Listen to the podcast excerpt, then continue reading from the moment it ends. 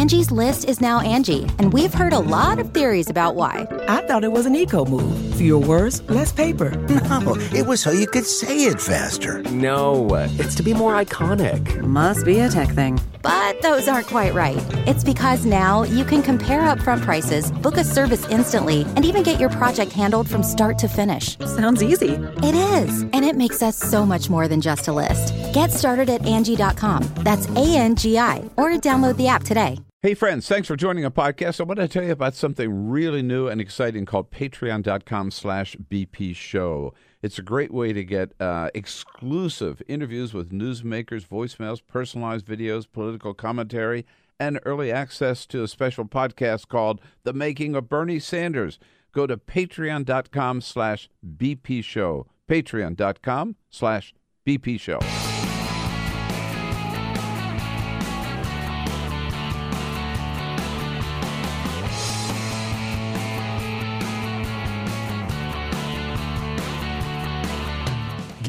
everything you need to fight the Trump administration. This is The Bill Press Show, live at youtube.com slash The Bill Press Show. Special counsel Robert Mueller says the next person he wants to talk to is Donald Trump himself. Hey, hey, they're closing in, folks. What do you say? Here we go on Wednesday, Wednesday, January 24. Can you believe it? Man, first month of the year flying by with lots and lots going on. That's why we're here to bring you up to date on all the news of the day, give you a chance to talk about it, learn about it, talk about it, and uh, take some action, hopefully, uh, to stop this uh, madness that we're uh, experiencing here in Washington, D.C. And that's what 2018 is all about big midterms, chance for the Democrats to take back the House and the Senate which would be the greatest thing that could happen to this country this year. Hello, hello, hello. It is the uh, Bill Press Show as we join you from Washington, D.C., our nation's capital, where we're keeping an eye on what's going on down at the White House and uh, this end of Pennsylvania Avenue, kind of quiet just down the street from our studio at the United States Capitol. The Senate is more or less in session, not getting anything done, but hanging around. The House is out for the week. I guess Paul Ryan was just too tired after the big shutdown fight last week. At any rate, what's happening here around the country, around the globe, with all the elites joining together in Davos? We'll tell you all about it and uh, with a great lineup of guests today, and then take your comments and look forward to hearing from you on Twitter. As always, get ready to sound off at BP Show, at BP Show. And we'll jump right in with both feet. But first, This is the Full Court Press. Yes, indeed. Just a couple of other stories making news. You know, Tammy Duckworth, the senator from Illinois, one of the Great senators from lady. Illinois- Great Illinois, lady. She has been the first many things in Congress. She was the first female amputee elected to U.S. Congress, the first Asian American to represent Illinois and Washington, the first member of Congress born in Thailand, and this week she will be another first. She will be the first U.S. senator to give birth while in office. That's right. I don't think she's giving birth this week. No, I should I should say this week. Right, Sorry, okay, right. this week she became she she uh, announced another first. Right. Uh, she announced this yesterday. She is pregnant with her second child. She and her husband Brian uh, already have one child that was born before she was a senator, of course.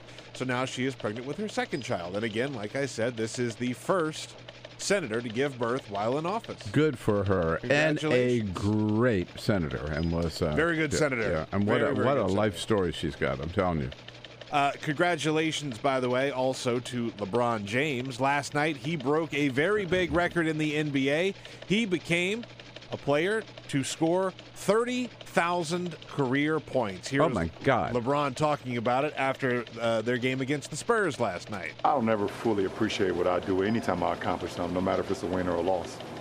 You know, um, I've always told you, Jason, told our guys back home that looking forward to the moment when I'm you know, basically can be done with the game and I can sit back with my family and my friends. We can sit back, drink some wine, talk about all the accomplishments that I had and the feats that I've been able to accomplish. 30,000 career points. That is rare air for a basketball player. It should be pointed out, though, he is the youngest player to hit that. He did it faster than any other player Huh. in the history of the NBA. Like by a lot, too. Yeah. And a couple years ago, we did a story about how Google was going to be awarding a $30 million prize in their race to the moon, right? That was the Google Lunar X Prize. They were trying to sort of get ideas from uh, regular citizens on how we can get back to the moon. Well, they announced yesterday no one is going to win that prize. Really? No one has come forward with a good enough way to get to the moon, and so Google just said, "Yeah, we're, yeah, they're just going to shut this down." So that's that's it. But I thought that uh, the the Tesla guy, Elon Musk, and what is it? That's a separate issue. He's he's on his own way, but Google was trying to get to the moon. But the, Google was trying to get citizens to give their ideas of how we get there, and no one yet has come forward. Uh, I don't know that new missile I saw that uh, Musk has ready. They ought to give him the prize. I think he has enough money.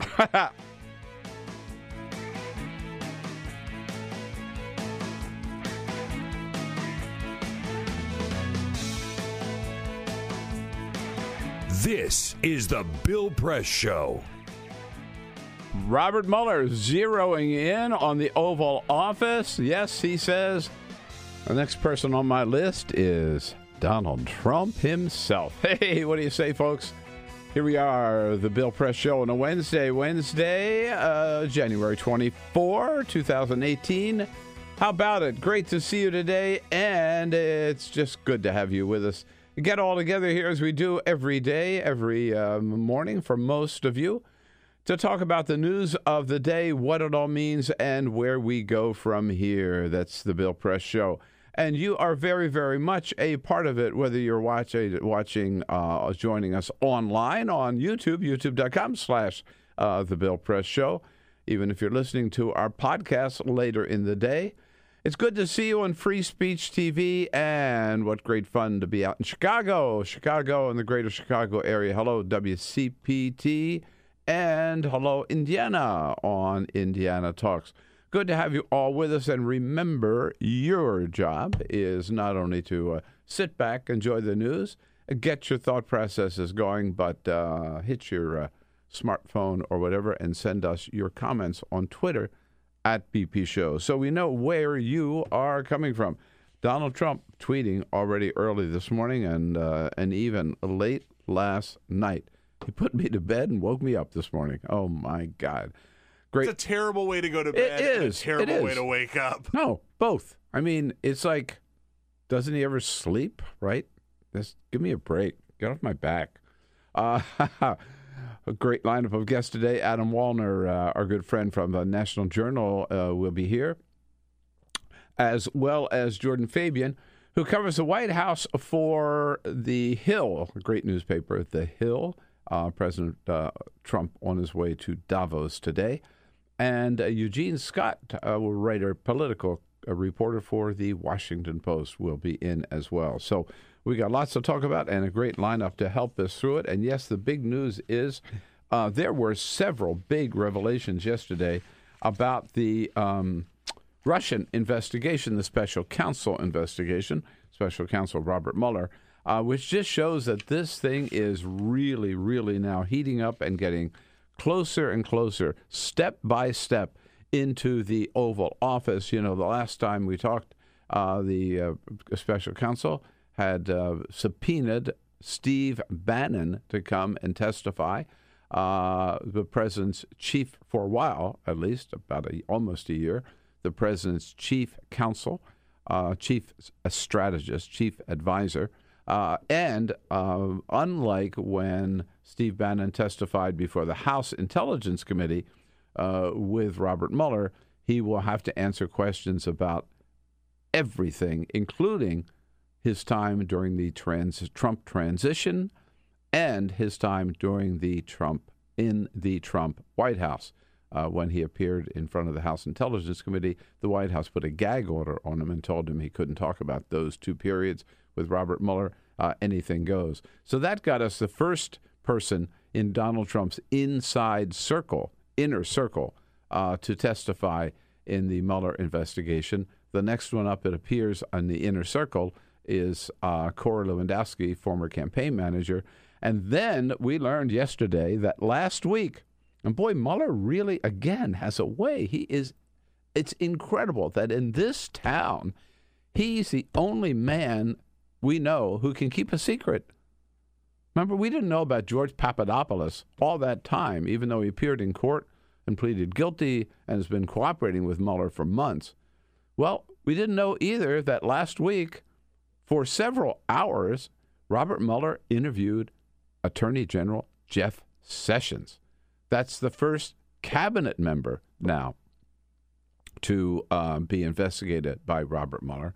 We also learned uh, yesterday uh, that uh, Robert Mueller, again, how he kept this a secret, God knows in this town where there are no secrets, uh, that Robert Mueller uh, in December sat down with FBI Director James Comey uh, and talked to Comey about how he was fired, why he was fired, what Donald Trump said to him when he was fired, and Comey, uh, it's been reported, uh, went over with Mueller all the notes that he had made, these notes that he talked about from the Senate Intel- uh, Intelligence Committee, uh, all the notes that he had made uh, after his conversations with Donald Trump. Remember, he told senators he didn't trust Donald Trump.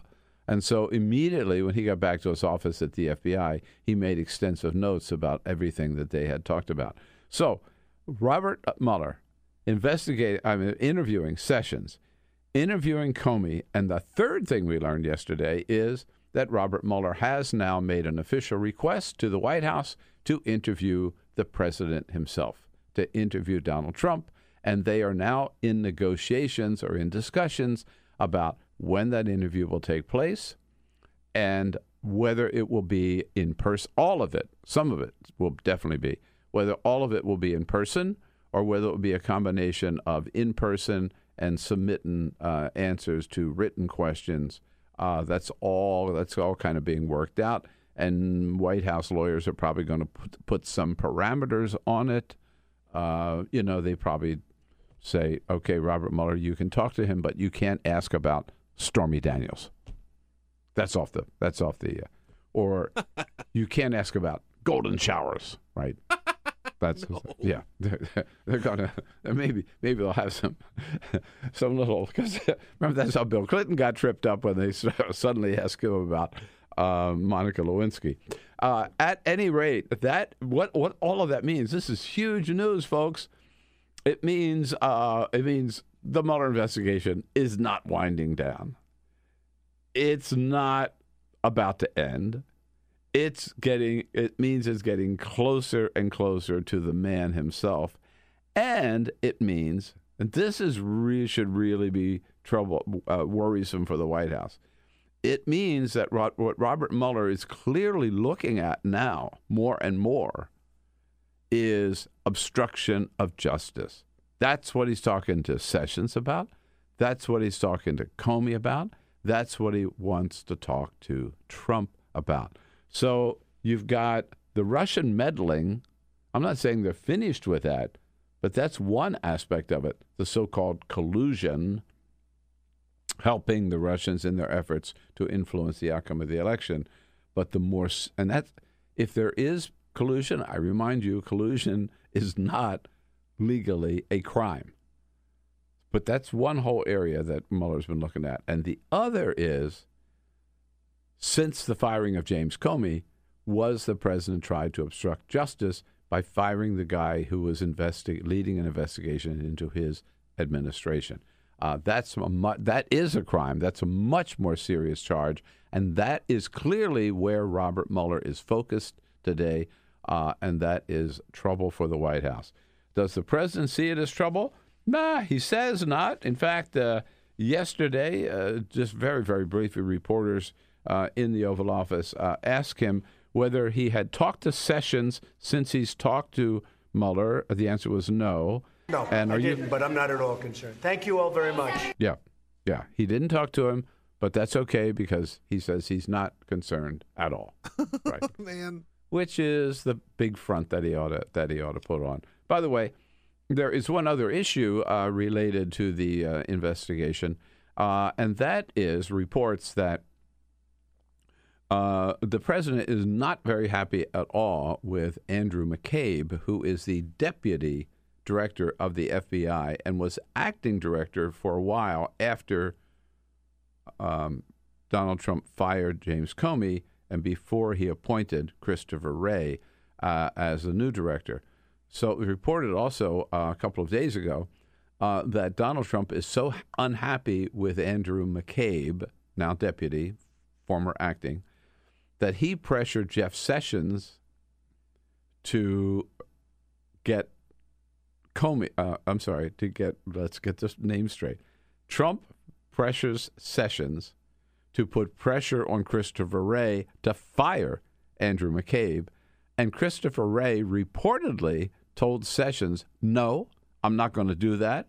He's a good guy, and if you continue to push me to do that, I am going to resign from the job that he had just been given a couple of weeks before."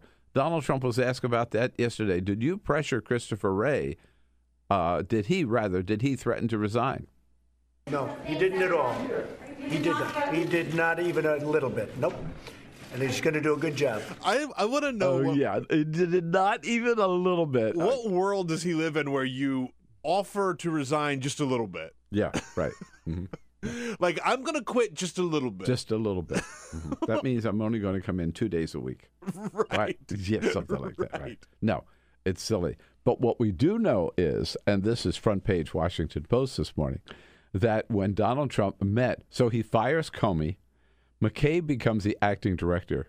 McCabe uh, has a wife. He's married, okay? His wife ran for office in Virginia as a Democrat. So McCabe comes into the Oval Office in his first meeting with Donald Trump. Donald Trump says, Who did you vote for for president? Asks him, Who did you vote for for president? Which is really over the line. I mean, we do have such a thing as a secret ballot in this country. And uh, and the FBI guys, I mean, they they they they, they know their job. Uh, many of they don't take sides. They do their job. Uh, McCabe told the president he did not vote in the election because he didn't think, as the FBI, as an FBI person, he should take sides in the election, even though his wife happened to run for office uh, as a Democrat. And then the president went on, according to the Washington Post this morning, and berated McCabe for being married to somebody who was a Democrat. You know, so it, it, it's I, I, think it's very clear. It's true. Trump pressures Sessions to get Christopher Wray to fire Andrew McCabe, and McCabe. I mean, he's still on the job, and Christopher Wray says, "No, if you force me to do that, I'll resign myself." And what this is all about is, and all it all adds up here, because the reason Donald Trump is trying any way he can, like this way, to undermine the FBI and to discredit the FBI is because he's he knows that that Robert Mueller is closing in on him. So his only defense is to smear Mueller, to smear the FBI, to smear the investigation, which of course he has called a witch hunt from the very beginning.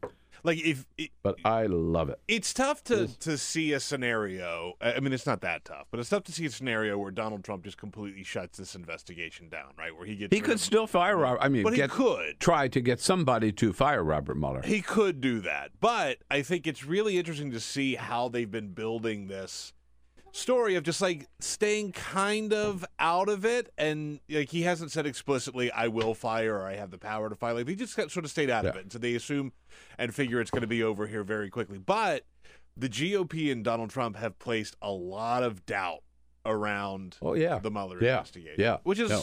sort of all they can do right now That's what they're doing. But you know, at the same time, this reminds me of some old like gun gumshoe private detective movie where you hear the footsteps, right? Kind of closing in, and you can watch it, and those footsteps are getting closer and closer uh, to the Oval Office. Uh, meanwhile, did you hear there was a uh, shutdown? Didn't last very long. Uh, Democrats caved in. I don't care what you say, they, and they got nothing for it. Uh, there was still some reverberations uh, yesterday. Now, apparently, there is up to a four-person team, Republicans and Democrats, House and Senate, to put together the bill that Mitch McConnell says he intends to allow. Intends, intends. That's his intention, uh, which is short of a promise uh, to hold a vote on. Uh, those uh, those uh, those members are in the in the House Democrat Steny Hoyer, Republican Kevin McCarthy. In the Senate, uh, Senator John Cornyn, Republican, and Democrat Dick Durbin. Uh, and so, uh, re- I think it was Nancy Cordes of CBS yesterday asked Mitch McConnell, um, so why should Dem- you you've made promises before about doing stuff, pardon me, like to Susan Collins, you didn't schedule a vote on her bill. Why should Democrats believe that you will actually schedule a vote on immigration? I intend to keep my word. Oh, oh, that's it. Okay, all right. It's all resolved then. I just Yeah, forget it. Mhm. like I intend just, to keep my just, word. Just listen to it. Yeah. I intend to keep my word. Yeah. I'm not. I'm going to keep my word, No. Mm-hmm. or I intend to have a vote. I Or- intend to keep no. my word. Like he has total control over that. Total. Like you could say, I intend to have a vote, and then if things go off the rails, you could say that we just didn't have the vote. But Right. I intend to keep my word. You're the only person that has control over that. And by the way, I want to point out again, it's no big deal for Mitch McConnell to schedule a vote. That's what the Senate is supposed to do. I intend to keep my word. Yeah, to debate and to vote on issues. That's what they do. And for somebody to block any vote unless I personally say there will be a vote, I mean, he is abusing his power, and Democrats are letting him get away with it, by the way. But notice again, he doesn't say, uh, we will protect the Dreamers. We will pass a Dreamers bill. We will do this before February 8th. Oh, no, no. I intend to keep my word. Yeah, again, that and $2 won't get you a cup of coffee at Starbucks. Chuck Schumer points out that between now and February 6, February 8, ain't a lot of time. The Republican majority now has 16 days to prevent the 800,000 young dreamers from being deported. Oh, oh yeah. They they've made it clear that that's their priority. Yeah, That that's what right. the GOP wants to Yes. do. And as far as the White House is concerned, uh, it became very clear, uh, whether there was any doubt, uh, last night at um, 11:08 p.m. Donald Trump tweeted, "quote Crying Chuck Schumer. Here we go again. Yeah, there's his nickname. Crying Chuck Schumer fully understands, especially after his humiliating defeat. Listen to this that if there is no wall, there is no DACA. So Trump is making it very, very clear. All this nonsense about, I love the Dreamers, we'll protect the Dreamers, we're going to take care of the Dreamers. Donald Trump saying the Dreamers have nothing to worry about. No, the real Donald Trump comes out in that tweet. No wall, no Dreamers. As, by the way, as you mentioned, he was tweeting that tweet that you just read. He sent after 11 p.m. last night. Right. Uh, it was around 11 11:08, I think, 11:08. okay. something? 11:08. Right. And then he had another tweet up this morning at like 6:45. Yeah. So Yeah, 11:08 p.m. even if he goes to bed, even if the tweet is the last thing he does before he goes to bed, and then the and then he sends a tweet out like immediately after waking up, like that's just not enough sleep for him, man. It's, also, it's his whole life. it's his whole life. I mean, he wakes up and goes to bed with Twitter. And on the wall, uh, many of us were uh, pretty stunned when uh, Chuck Schumer came back from the White House last week uh, on Friday, having met with the president, and said, "Okay, you want your damn wall? I'll give you a damn wall. You know, we want the Dreamers. So here's the deal: I'll give you the wall. You give me the Dreamers." Donald Trump says, "Nah, "It sounds like maybe we could make that deal." And of course, Stephen Miller and John Kelly uh, convinced the president he could not. And by the time Chuck Schumer got back to the Senate, Donald Trump had pulled the plug. Yesterday, Chuck Schumer said, as far as the funding for the wall goes, well, that was last week. This is this week. You know, last week, yeah, I was willing to give it to you to make a deal, but you reneged on the deal, so that offer of funding for the wall doesn't stand anymore. Uh, and he uh, he rescinded that offer, which he should have done. Uh, frankly, I don't think he should have made the offer in the first place. And it turns out that the offer was not. Remember, in this budget, Donald Trump had asked for 1.6 billion to build for this year to get started on the wall, uh, of a total cost of like 25 billion. Again, according to Chuck Schumer's office, the offer that Schumer made last Friday was to give him the whole 25 billion, all at once, up front, which was crazy, crazy, absolutely crazy. Should not have gone there, but he did, and at least now he's uh, withdrawn that offer. So, uh, a couple of other issues in the news. Yeah, the president today. We'll be talking to Jordan Fabian from the White House about this. Um, he uh, goes off in his own little corporate jet, which is called Air Force One, to join all the other corporate billionaires in Davos, Switzerland, uh, for the big billionaire uh, summit uh, on Friday. Uh, the president is supposed to give his big speech, uh, America First, which will just further piss off all of our allies uh, in Europe because he's basically going to go up there and say, You're on your own. We're going to do what's best for the United States. Screw all the rest of you.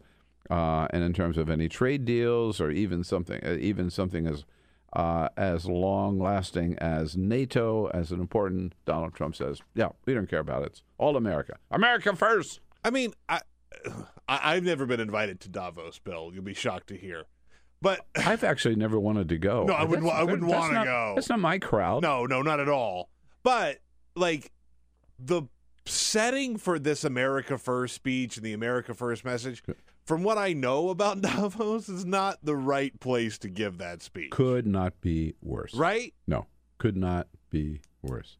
Uh, and uh, by the way, uh, big news yesterday uh, on the Oscar front. I haven't talked about this yet, but they were announced yesterday morning, just right right around the end of the show. Uh, the big winner, uh, surprise winner, maybe Shape of Water. Peter, you've seen it. Got more nominations than any other movie. It's a terrific movie. It's Yeah. a fantastic movie. I uh, it's probably my pick for best picture of the year.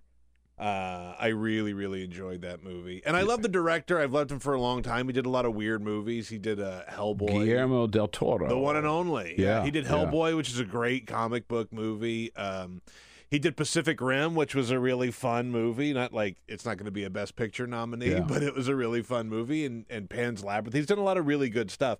So 13 for uh, Shape of Water, uh, eight nominations for Dunkirk, which I thought was an incredible movie. Uh, Sure. Yeah. I mean, really like, great. I had some problems with Dunkirk, but I think just the the uh, feat of pulling off what they did and how they did it. And the photography was Amazing. incredible. Amazing. Yeah. Uh, and then uh, three billboards outside of Ebbing, Ebbing Missouri. Um, yeah. Uh, which I saw over the weekend. Also got uh, uh, seven nominations. So the top top pictures, Dunkirk mentioned. Uh, Dunkirk, Get Out, which I haven't seen. Lady Bird, which I loved. Uh, Phantom Thread, The Post, Terrible. which I movie. thought was okay, Terrible, but terrible. not. Yeah. It's not a best picture. Should not be a best. Should not, even though it's Steven Spielberg, right? Uh, the Shape of Water we mentioned, and three billboards. Those are the nine pictures nominated for uh, for Best Picture. You pick uh, Shape of Water, huh? That's my favorite uh, movie of the year. Yes, How about Get Out? I haven't seen I loved yet. Get Out. I loved Get Out. Yeah. I'm not sure if I can say that. I mean, it was in my probably top five favorite movies of the year, and they did something really different with that movie. Just the way it was made, it was just Yeah. really refreshing to see somebody do something that that different. But Mm-hmm. I just think Shape of Water is just a, an absolute accomplishment of, of filmmaking. Like Uh, everything about it is terrific. Well, I uh, you know that I'm a, uh, um, a strong and loyal and longtime uh, union member, uh, and it's it's it, it's so there's so many benefits to being a member of a union, no matter what union it is. And uh, thanks again to all the many unions that support this program. But there's a particular benefit to being a member of SAG That's right. AFTRA because we get the movies on right. DVD, all of them. So I got all of them at home. I haven't. I've seen some of them on the big screen. Uh, saw three billboards on our TV this weekend, so I got the rest of them. Going to have to binge and watch all the uh, all the leading movies. Get on it, dog on it. Get it, And by the way, in the past, there's been some controversy around representation in Hollywood, which has been fair completely. And I think you Uh, look at This is a better. Sh- this is a much better showing. I mean, Get Yeah. Out. Uh, uh, Greta Gerwig was was nominated for Best Director for Lady Bird. Mm-hmm. So I mean, there's there's some better representation out there this year. Uh, there is indeed. Uh, and just in case you were worried about the fact that uh, we've got the uh, number one sexual predator in the United States as president of the United States, uh, and now that um, there's the latest uh, revelations that uh, Donald Trump's attorney reportedly, according to the Wall Street Journal, not to CNN, not to Think Progress, not to any lefty publication, according to the Wall Street Journal, the president's attorney paid uh, porn star Stormy Daniels $130,000, not to talk about her affair with Donald Trump a few years ago. Um, don't worry, Donald Trump is not in trouble uh, with the evangelicals. He's not in trouble with the religious leaders of this country. As Franklin Graham told Don Lemon last night on CNN, no, we treat Donald Trump differently because he's a new, he's a good man, he's a changed person, and God put him in the White House. The difference is, is, is what uh, happened with Bill Clinton. He did this while he was in office, Hmm. and, and that's the difference. And what Kennedy did, uh, the affairs he had was while he was in office. Hmm. Uh, the affairs that uh, Johnson had were while he was in office. Oh, Uh, th- oh. These alleged affairs, uh, and they're alleged with uh, Trump, didn't happen No, while he was they're in not office. alleged This, this happened, uh, you know, 11, 12, 13, 14 years ago. They're not alleged with Trump. And by the way, we should point out too, uh, I, I love this relativism, right? This double standard that they've got. I mean, uh, the uh, uh, but it's not just affairs with Donald Trump. There are 13 women who accused him of not just sexual harassment, sexual assault, and Donald Trump himself brags about grabbing women by their private parts. And Franklin Graham says, God put him in the White House. It's remarkable It just to watch these chuds have to go out and twist themselves into pretzels. Jerry Falwell Jr.. Franklin Graham, they're all phony baloney. And you know what? They really are. I said this on MSNBC the other day. Th- th- These are not evangelicals. This is the Republican, I mean, the religious wing, if you will, so called religious wing of the Republican National Committee. They probably get a paycheck from the RNC. Uh, if not, they should. At any rate, we'll move right along. Adam Wollner joins us next from a National Journal to talk about, well, who won the shutdown and where do we go from here? It's the Bill Press Show on a Wednesday, January 24. Good to have you with us. Quick break. We'll be right back. This is the Bill Press Show. On a Wednesday, January 24, welcome back, everybody, the Bill Press Show. Here we are. We start off in Washington, D.C., but uh, we end up wherever you happen to be in this great land of ours online, on the radio, and on television. Good to join you to uh, tackle the news of the day. And we're brought to you today by the International Association of Firefighters, those great men and women of our firefighting departments all across this land of ours in your neighborhood. They're the people you count on. They never let you down on the front lines every day, protecting American families under the leadership of the great Harold Schaitberger, President Harold Schaitberger. We salute them, thank them for the support of the program and for all the protection that they provide for us and our families uh, every day. Check out their website at iaff.org and welcome to the program a good friend Adam Wollner from a National Journal, his first appearance in the year 2018. Hello, Adam. All right, is it too late then to wish you a happy new year? Happy When- New when- Year. When's, when's the cutoff for that? Well, for me, it's the end of January. Okay. I think. Yeah. Really? Yeah. You go that long, huh? Well, if it's the first time I've seen Yeah. somebody in the new year, That's fair. I'll That's say- a little long for me, but, Yeah, that's, if it but feels- that's fine. You're you're you're okay. Yeah, Feels late, but I'll, I'll accept it. no, give it back. yeah. as will I. Uh, Yes, yes, yes. Uh, and we've been at it for a while here, uh, starting off with uh, the big stories of the day, uh, generating a few Twitter comments here, Peter. Yeah, not only Twitter comments, but comments from the chat room. Oh, Remember, yes. we have the chat room at youtube.com. I always slash forget to mention that. Thank you. youtube.com slash the bill press show where we put videos up every day including our live show which you can comment in real time dewey weighs in uh, says trump represents the political christian they use religion as a political weapon of hate uh, a lot of comments on that uh, on the franklin graham comments by the way That's disgusting. God put Donald Trump in the White House. Yeah. Uh, William Ralston says Billy and Franklin Graham like father, like son, and links to a YouTube video of Billy Graham with Oh. Richard Nixon. He was some- in Richard Nixon's pocket. Oh, absolutely. man, all the way. Yeah. Ab- ab- absolutely.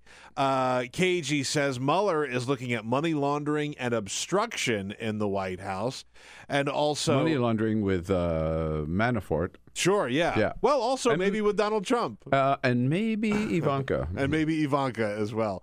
Uh, and also says, uh, somebody tell John Kelly to set the phasers to stun and drop when it comes to Donald Trump and his use of Twitter. If you have any comments, like I said, you can find us in the chat room, uh, youtube.com slash The Bill Press Show, or also on Twitter at BP Show.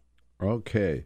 All right, Adam. So the most important question of the day: Do you have your pick for top movie of the year? Mm-hmm. Well, yeah, I was I was just listening to you guys uh, talk about that while I was outside the studio, and and and, and I was saying that I- I actually feel that I'm a little bit further ahead than I usually am at this point in seeing the the movies that have been nominated for the Oscars. I think Have I've you seen Shape of Water? I've not seen Shape of Water, but I think I've I've seen five of the nine that were nominated for for good. Best Yeah. Picture.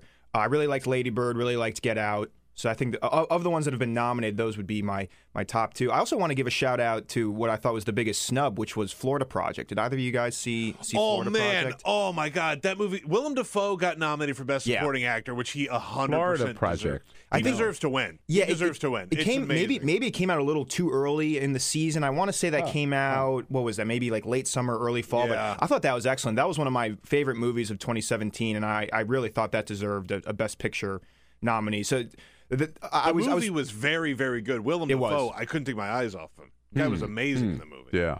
Don't know it at all. So All th- right, th- I'll that was that was the out. the only snub I was really that upset with. Otherwise, um, I was happy with most of the ones that were nominated for Best Picture, and uh, got- a couple more to see here before when are the Oscars in, in March. So got some got some time here. You have some time. Yeah. as long as you can still find them out there. But Yeah, once they're nominated, they tend to come back. They keep them out there, and Right. a lot of places will do like a Best Picture showcase where they'll show a bunch of the Right. best Mhm. pictures leading up to it. So that's a good way to catch up. Right. Um, we learned yesterday that, uh, and I still give him credit, the only man in this town who can keep a secret, and in Washington's a, a city where there are like no secrets. Robert Mueller, you know, we never heard about George Papadopoulos until he was uh, until he pleaded uh, no until way after he pleaded guilty, actually in the courtroom. And yesterday we learned that last week he sat down with Jeff Sessions for several hours to interview Jeff Sessions. So what does that that really tells us that Robert Mueller is uh, still in high gear, still going strong, and getting closer and closer to the Oval. Yeah, yeah, things things are clearly uh, progressing here at a pretty rapid pace, and like you said, it is amazing the the lack of sort of leaks that are coming out from that whole probe. You know, we're not really learning about things that had happened until well after the fact. Unlike the White House, where Right. people are leaking every day. And it's a little different, to, you know, and you know, you compare this to maybe some of the uh, investigations that are happening on the Hill, where you literally have reporters staking out the House and Senate Intelligence Committees, you know, all day, every day, and you can kind of see who, who's coming in and out and get a sense this way. Where with the Mueller investigation, you don't really know who, who's meeting with who, where they're meeting, when they're meeting. I don't even know where they're located. Yeah, exactly. In, in the Justice Department, I guess. Maybe, Yeah, but I, I don't know where they're setting up these meetings, but they've yeah they've done a, a good job of keeping that all under wraps. And in the Washington Post reported this week that Mueller is now you know he, he wants to set up a time to, to chat with President Trump himself sometime here in the next few weeks. So clearly he's he's uh, checking off all the, the key figures here in, in this. and probe. also clearly when you look at Sessions, um, Comey, he also Mm-hmm. met with Comey in December, which we learned yesterday, and again that secret has, was kept for almost a month, uh, and now requesting a meeting with Donald Trump. It's pretty clear that he's his focus now is principally on obstruction of justice, which Mm-hmm. is certainly the more the most serious charge they could get against the president. Right, yeah, it seems to be right moving a little bit more in that direction. Maybe not so much with, with the, the collusion, which is kind of where, where things right. all started, Yeah, and yeah. that's what and you know a lot of mm. Republicans, you know, defending the president. That's what they like like to point to is that well, you know, there, there still is no evidence of, of collusion, and you know, th- there still is nothing that has come out suggesting that you know President Trump directly colluded with, with the Russians, but. But that, that may not even be the salient point here in, in, in a couple months, or you know, whenever we kind of get the investigation, you know, obstruction of justice may be the, the, the, the top thing that, that Mueller and, and these investigators are focusing in on. And how ironic that the focus of the investigation was collusion, which Donald Trump didn't like, until it shifted to obstruction of justice because he fired James Comey. Exactly. So he's the one who triggered the investigation to move from collusion to obstruction with that firing. Right, yeah, ex- and yeah. now really hasn't meant Right. Yeah. Yeah. A lot of yeah, a lot of unforced errors early on in the White House um, that are kind of leading to, to, to where we are now. Right. Uh, so let's talk shutdown a little bit. Um, who won? Who lost? Well, you know, I, I think it, it's a little Uh, Uh, difficult okay. to say at the this Dreamers point, right? lost. Let's uh, all yes, agree on sure, that. Yeah, Dreamers are yeah. If, if we're again. talking purely from Yeah, from a political. perspective here, Right. it's it's tough tough to say that the Democrats won, right? I, I- I think you'd have to say that they were, were the, the losers, relatively speaking, in all of this. But we, we have to we still have to wait and see what happens with with immigration. You know, if if this kind of bipartisan group of senators that one kind of helped negotiate the end of the shutdown and are now working to come towards some sort of immigration deal before February 8th, which is the next time that government funding will run out, then then I think you know Democrats can say that hey, look, you know, maybe in, in the short term we, we had to take a loss, but in the long run we were able to come up with, with some sort of compromise on immigration that was able to protect dreamers. But of course, that, that that's easier said than done. There's still a long way to go, both in the Senate to get 60 votes on something. Democrats, of course, want to provide protections for dreamers. Republicans are still trying to figure out exactly what they want in terms of border security. President Trump is still demanding a, a physical border wall.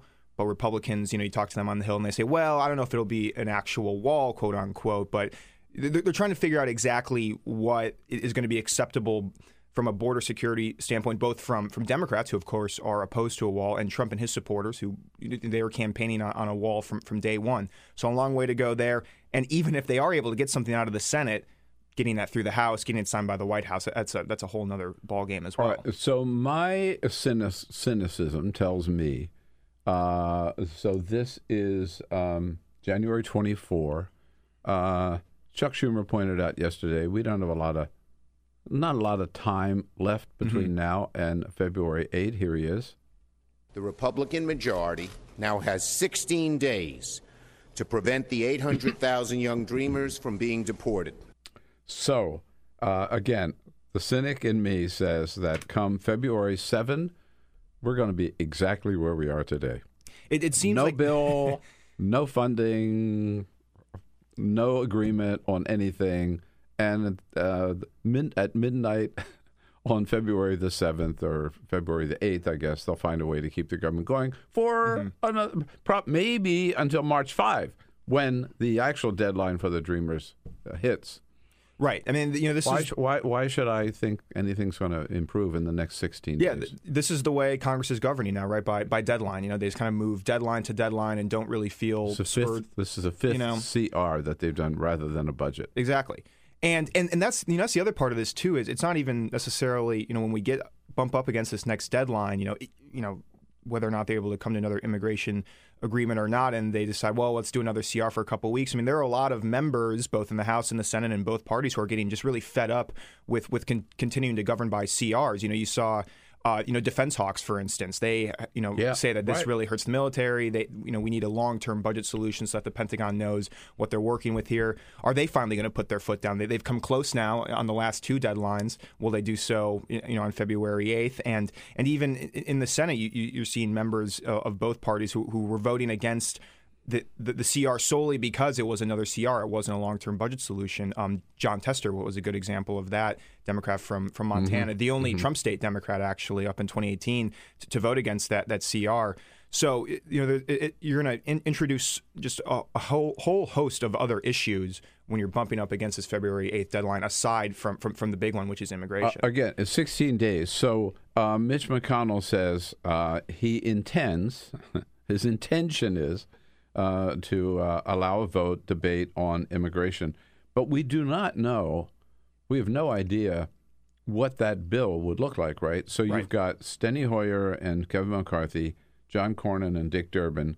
They're the ones who've been tasked with putting together a bill that that uh, now assuming that that the Senate will vote on, and then the House, assuming that those four can agree on anything, right? Mhm. It still doesn't mean either the Senate will approve of the Republicans, enough Republicans in the Senate, or Democrats, or in the House, or that the president will sign it, right? We have no idea what that legislation would look like. Ostensibly, it would include something to do with the Dreamers, but you know it's not going to be a clean Dreamers bill. No, no, it almost certainly will, will not be, and and that's why you know progressives were so upset with with Chuck Schumer's strategy here during the shutdown, when really all he was able to extract out of the out of the Republicans was just again sort of this vague general pledge that yeah we're going to debate something on immigration, what that looks like, we're going to figure it out here. In the next few weeks. And uh, listening to talking to some Republican senators yesterday on the Hill, you know that you know they, they want to you know, basically keep this as narrow as possible. They don't they don't want to introduce all of these various um, you know immigration issues here that could really bog it down and complicate things. And, and again, it's just going to be finding that balance between okay, we're going to do something to protect dreamers, and then something on border security. Where where is is that middle ground that's going to be acceptable to both sides? They haven't been able to figure it out yet. Uh, you know whether or not they can do so by February eighth, I think is it's going to be a really tough uphill slog. Right now, meanwhile, in a um, in an effort to achieve a bipartisanship and compromise in the spirit of bipartisanship, uh, Donald Trump tweeted last night at 11:08 p.m. Crying Chuck Schumer fully understands, especially after his humiliating defeat, that if there is no wall, there is no DACA. that goes a lot toward bringing the two sides Yeah, together. exactly. Think? Yeah, that's it. Right. Well, yeah, yeah. It's such an interesting relationship between those two. You know, they, they, he, he seems to like to meet with him, and pretty frequently. You know, he, he even invited him in for a meeting before the, the shutdown without McConnell and, and Ryan. But then uh, Yeah, on, on right, Twitter, just it's, it's, uh, one-on-one. yeah, but then on Twitter, it's been a, a much much different story. So, and yeah, as long as Trump keeps sending out these tweets about that, we have to have a wall. That only makes Republicans' job on the Hill that much and harder. as you er- indicated a little earlier, there you wouldn't think, but there is, I guess, maybe as w- with everything with Donald Trump, there's a definitional problem with the wall. Mhm, I right. mean, he clearly, it seems, uh, envisions a concrete wall uh, along the entire southern border. So deep you can't get under it, so high you can't get Right. over it, right? So wide you can't get around it.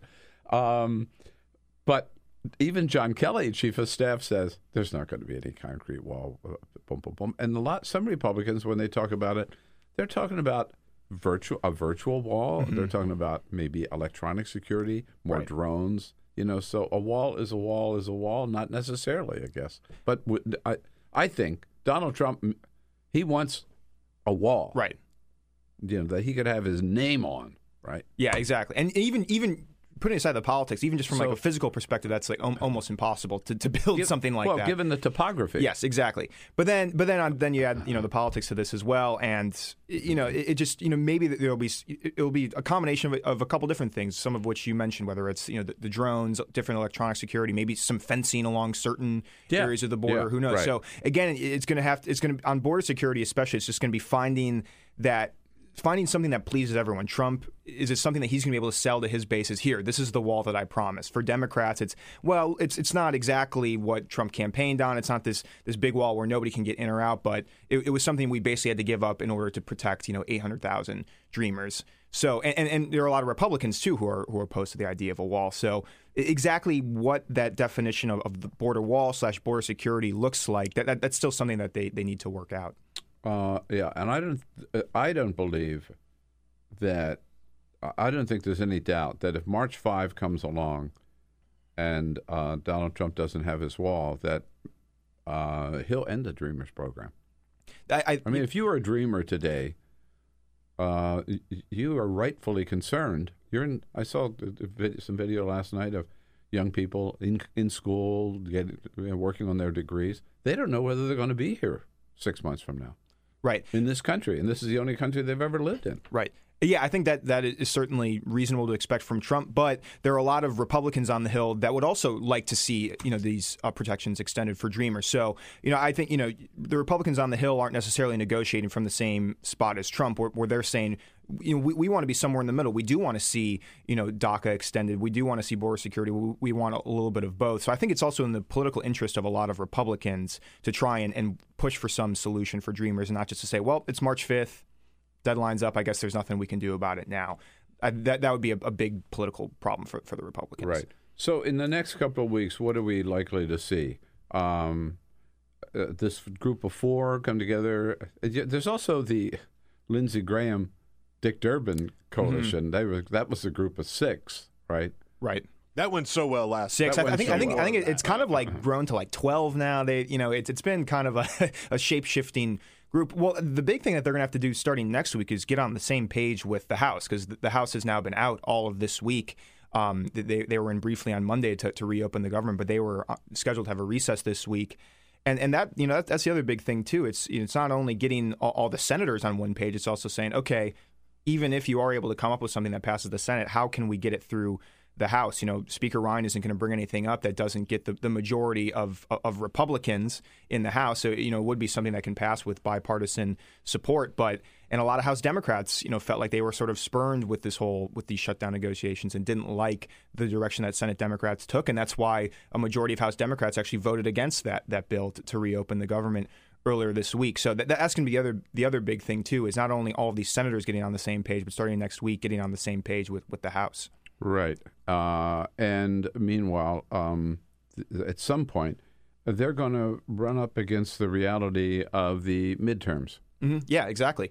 And it's it's coming up, you know, a lot more quickly No, than people yeah. think. You know, you know, people think you know November is, is far off, but we've we've got primaries already starting in, in March in, in Texas, and uh, there's a big uh, special House election in, in Pennsylvania that that both parties are, are eyeing. So. Yeah, the, the realities of, of sort of a, a midterm election year are really going to start to, to set in here. It's so quickly. funny because I used to get annoyed by how quickly these things moved, and now I'm just like, eh, I'll take the distraction. I'll, I'll take Yeah. the distraction of the midterms or the primaries or all this political stuff. Like, let's start talking about 2020. What the hell? Yeah. Like, at least we don't have to talk about what's happening in the White House now. right. Yeah. Uh, yeah, and you know, it's uh, again at some point, it- wh- whether it's March or April or M- M- May, or with, with the most primaries being in June, um, they're going to have to go with what they've got. Meaning, Mm-hmm. if they haven't solved the Dreamers by then, or they they haven't had a long term budget bill passed by then, or whatever, uh, what is is what they're going to have to go in front of their electorate with that success or lack of success. Right. Right. And, yeah, and, and that could really overshadow, you know, because they, you know, they thought they got a big win on, on tax reform, and a lot of Republicans were hoping to campaign Right, on that. right, Now, now this, you know, it's going to be overshadowed people by, by may all this stuff totally forget on. about that. Uh, you were back in um, home state of Wisconsin over the holidays. That's right. Where Wisconsin uh, had a little su- electoral surprise. Um, I think it was early this year, already this year. Yeah, right? yeah, just- yeah, just a week the- or two ago, In yeah. the tenth senatorial Mhm. state senate district there, uh, a Democrat won in a district that Donald Trump had carried by 15 points. Yes. last year. What's going on in Wisconsin? Yeah, it's pr- pretty interesting to see, you know, out, in western Wisconsin, which which, which really swung to, to Trump in, in 2016. That's usually an area that Democrats have, depending on the candidate, have done done pretty well out there, but still a pretty solid uh, Republican area, rural area that that went pretty heavily for Trump. And, and clear, you know, this is sort of just another example. We've sort of seen this all over the country over the past year, both in in some of the, the House special elections uh, throughout 2017 and just various um, um, districts where you know you- you're seeing these big swings from from the Republicans to, to the Democrats, and you know I think people are reading into it rightfully as backlash against. Uh, President Trump, and it was enough to worry uh, Wisconsin's Governor Scott Walker, who is uh, facing Right. reelection once again in 2018. You know, he, he tweeted the night the results came in and said, "You know, this is a big wake up call for for Republicans."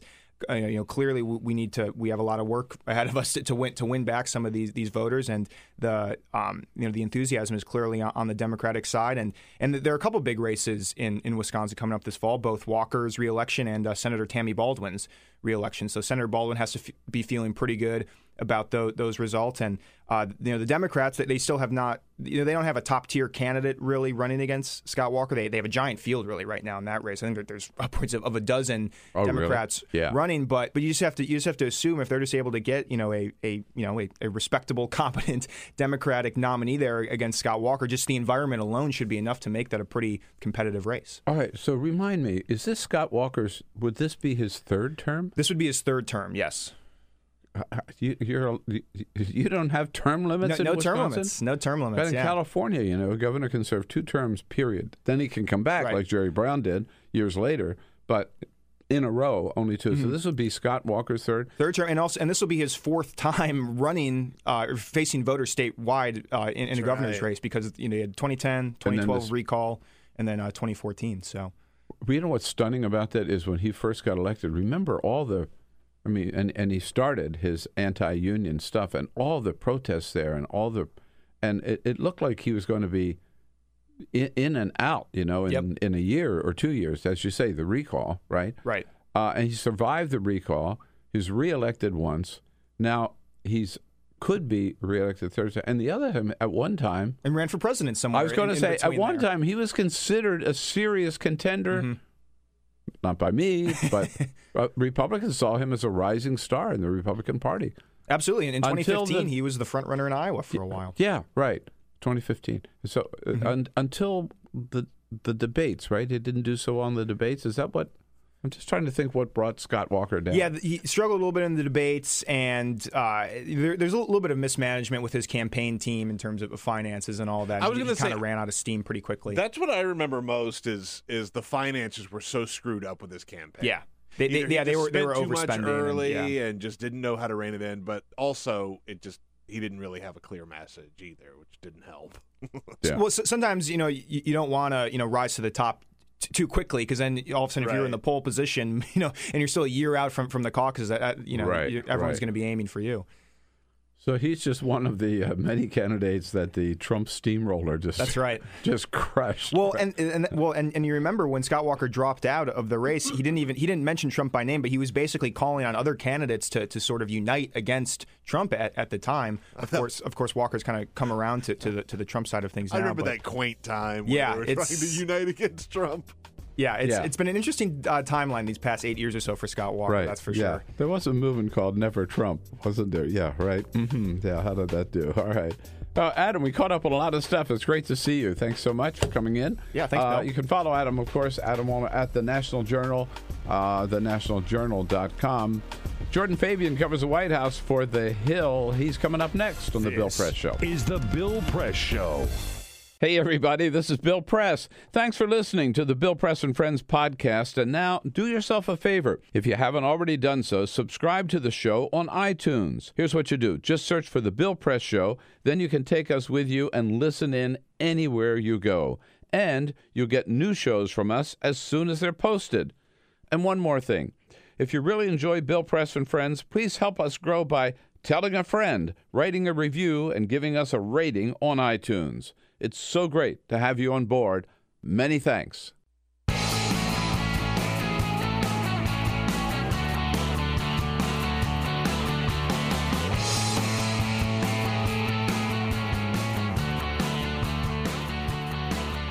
Giving you everything you need to fight the Trump administration.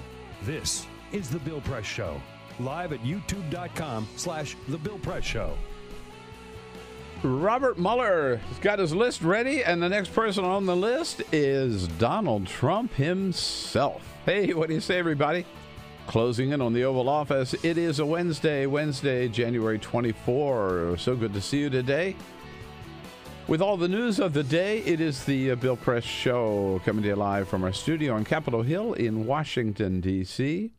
We'll tell you what's going on. You tell us what it all means to you, whether you're following us uh, online on YouTube, youtube.com slash The Bill Press Show, watching on television, listening on the radio. Give us your comments on Twitter uh, at BP Show. The big stories of the day. Yes, indeed. Learning yesterday that uh, Robert Mueller has now interviewed Attorney General Jeff Sessions and former FBI Director James Comey and Donald Trump is one of the next ones on his list.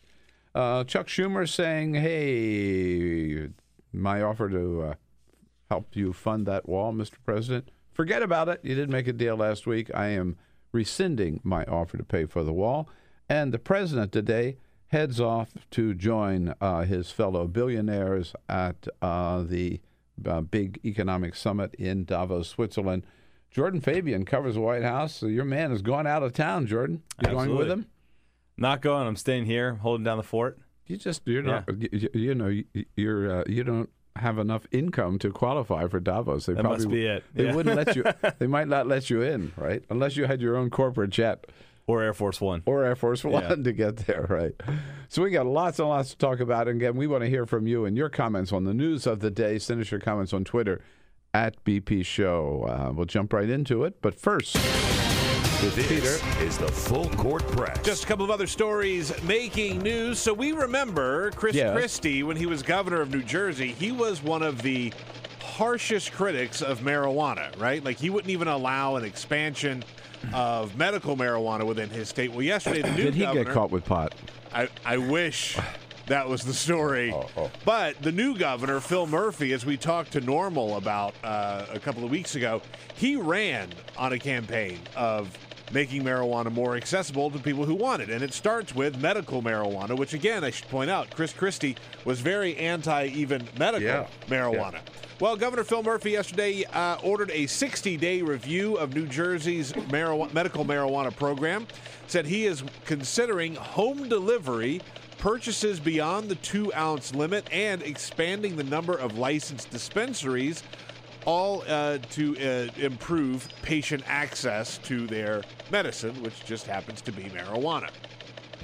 Good for him. And, you know, nice to get New Jersey into the uh, 20th century. Yeah. Uh, by the way, we talked about the Oscars uh, last Uh-huh. hour. We have a poll up at BP Show at BP Show about your favorite uh, movie, which one you think should win Best Picture. Right now, Get Out is actually leading the pack. Get Out is number one on our poll. So if you disagree or have another option, go uh, chime in at BP Show. But you remember last year when they were announcing the Best Picture Oh, yes. nominee, Oh, yeah. there Oh, was yeah. a bit of a gap. they announced La. La La Land as Yes. the winner, when in reality it was Moonlight. So PricewaterhouseCooper, they are still in charge of the envelopes this year, even though they bungled this last year. And the guy uh, who is in charge of it came out uh, a couple days ago and said they are completely changing the process of how the the uh, presenters get the envelopes. Mhm. They hired the guy from Hawaii. right. Yeah, Yeah. Exactly. Yeah. This is not a test. This is an actual test. Uh, he ch- he said he reached out to everybody involved in the incident. There were two people specifically who bungled this.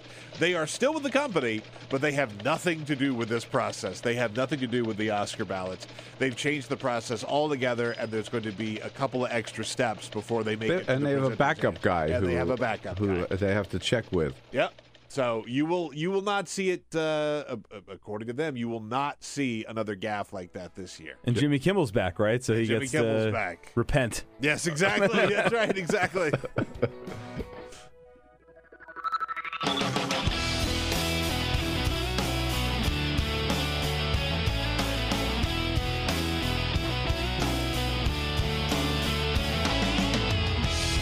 This is the Bill Press Show. Robert Mueller to Donald Trump. I want to talk to you. Yep, reportedly, White House and the special counsel's office now talking about the terms by under which the president will sit down with the special counsel to talk about possible obstruction of justice. Uh, that little bombshell hit Washington yesterday. What do you say, folks? Great to see you. Welcome to the Bill Press Show on this Wednesday, January 24th. So good to see you. Uh, and we appreciate very much your making us your choice of uh, your, the, the way to catch up with the news of the day uh, every morning. Whether you're watching us online on YouTube, youtube.com slash The Bill Press Show, checking out our podcast later in the day at BillPressShow.com, joining us on Free Speech TV, coast to coast, or out in the greater Chicago area on WCPT. Lots to talk about, lots of breaking news today. Uh, and covering the White House for the great news, great newspaper, The Hill, uh, Jordan Fabian, who joins us in studio. Jordan, good to see you.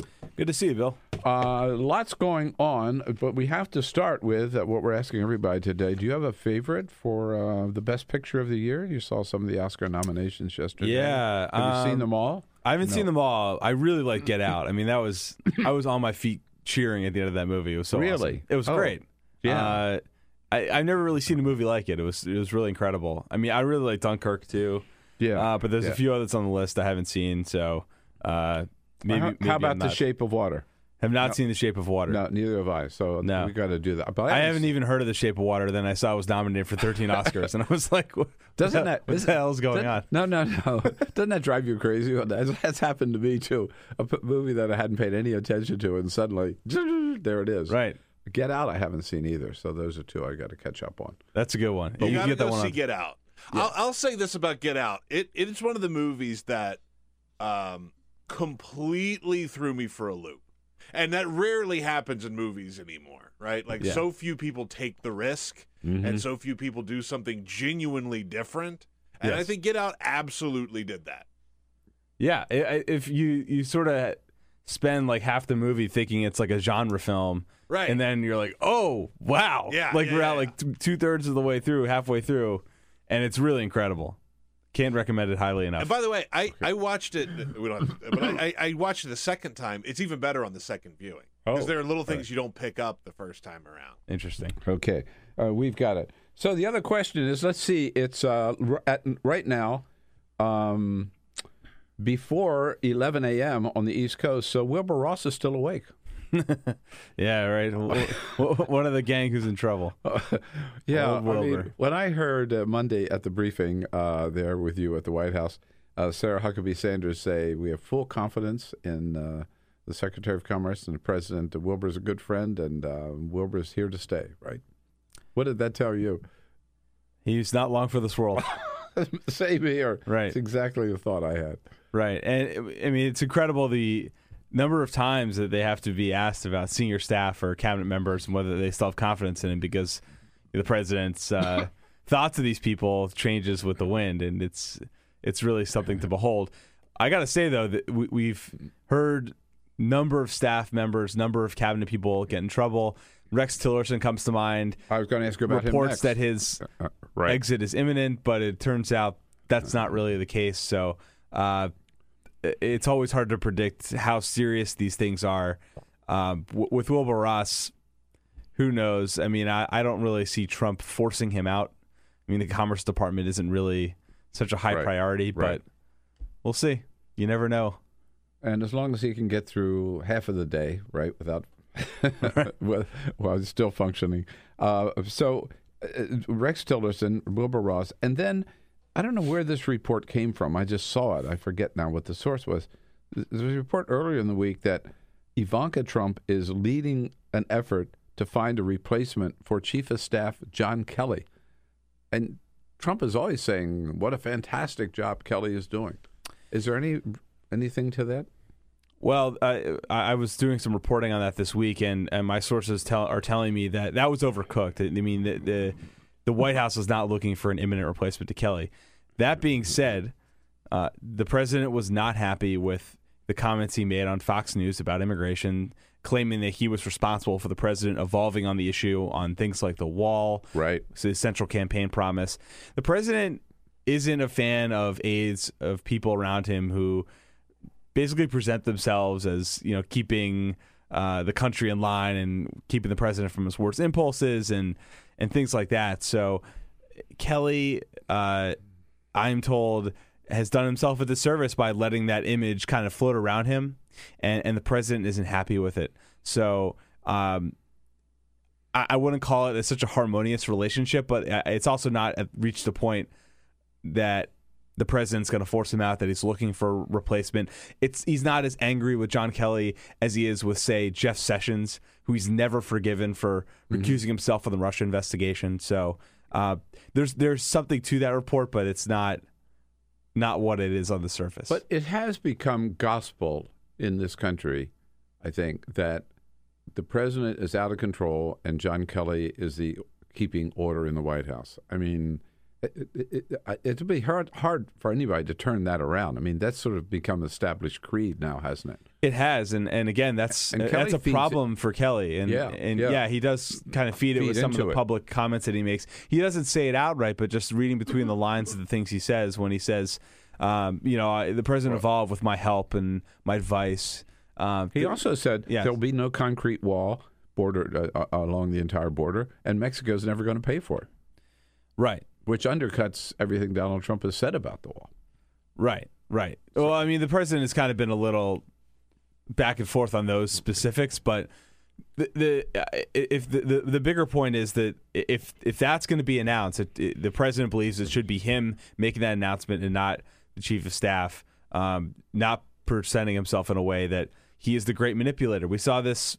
Speaking of that, with Steve Bannon. Yeah, when he was on the right. cover of Time magazine early in the administration, he was painted as the brain behind the white the Trump White House, directing all of its moves. And you know, it took him eight months, but he was eventually pushed out. And that, and some people around the White House see that similar dynamic creeping up with the chief of staff. Right.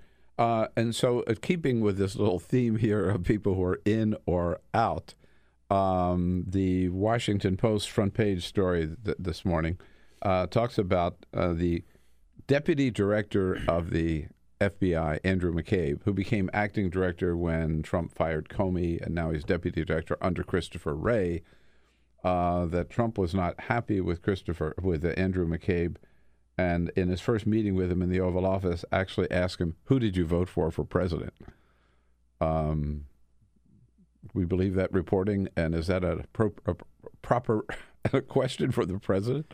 I, yeah, I don't have any reason to doubt the post report, and it's it's a stunning detail, and it shows again uh, the president views the FBI and the Justice Department as instruments to protect him politically and legally, rather than you know, independent law enforcement agencies as they've been seen under previous administrations. Yeah, Now, and for the record, and Yeah. as a Post reports, McCabe said, "I did not vote in the election. Correct. I decided I, I didn't think I should take Uh, sides." So Yeah, and, and it, it didn't seem to help his no reputation with the president. But um, yeah, again, it's it, you, you look at his, what the president said to James Comey, asking him to ease off of Michael Flynn, asking him, uh, you, you know, for loyalty. Uh, we, you know, now we're seeing this with the Andrew McCabe.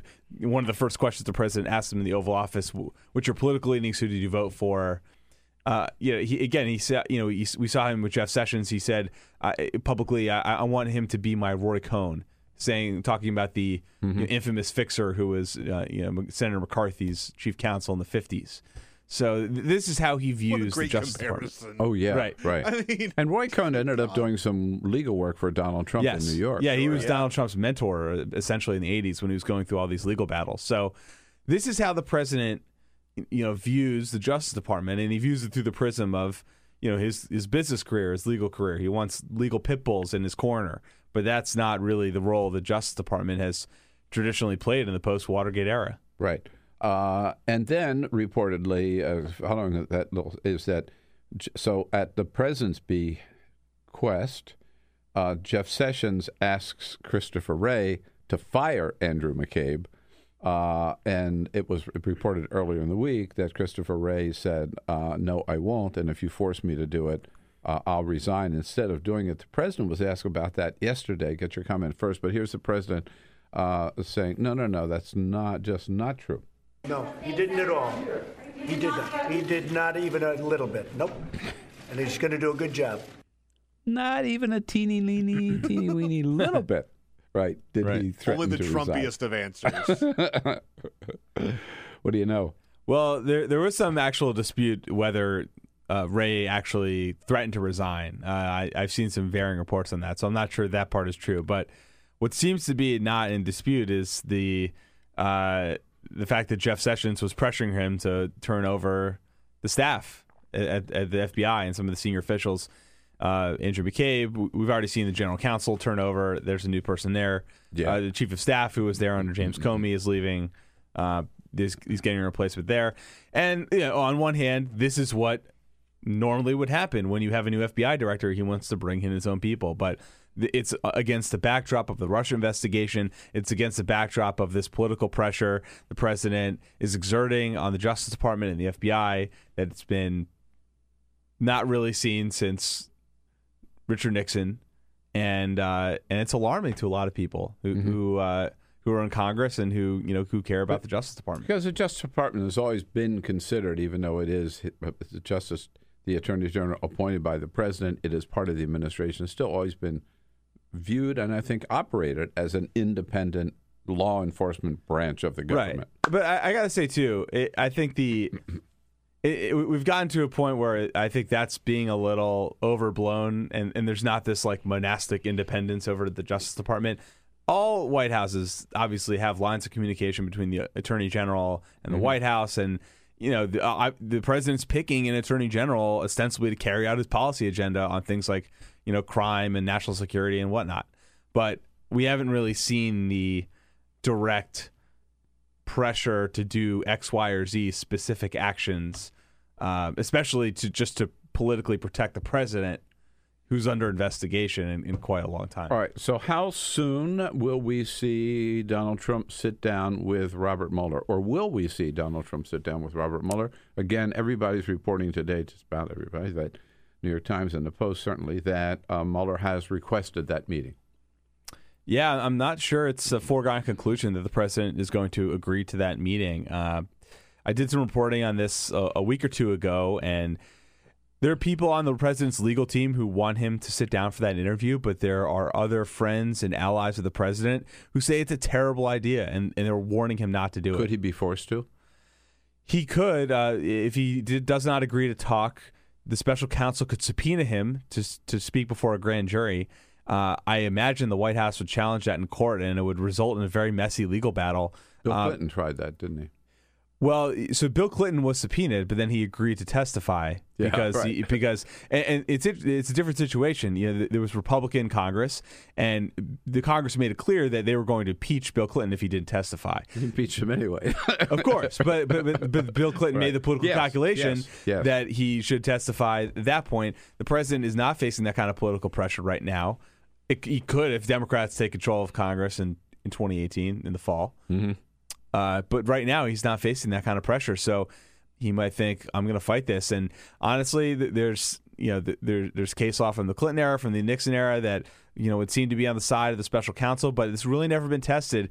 The sitting president has never had to have, face a subpoena to testify before a grand jury in a criminal investigation. So it would put uh, the situation uncharted waters, and it's really not clear how that would end up if that happens. And there also, if he were to sit down, I would imagine they would try to limit the areas they could talk about, or maybe the length of time. I mean, all kinds of. Yeah, that's all part of the negotiation. Where it happens. Where? Remember, Bill Clinton did that live feed to the, the- grand jury from the White House. He From the map room, I think. Yeah, exactly. So he didn't show up in person. All that's going to be subject to negotiation.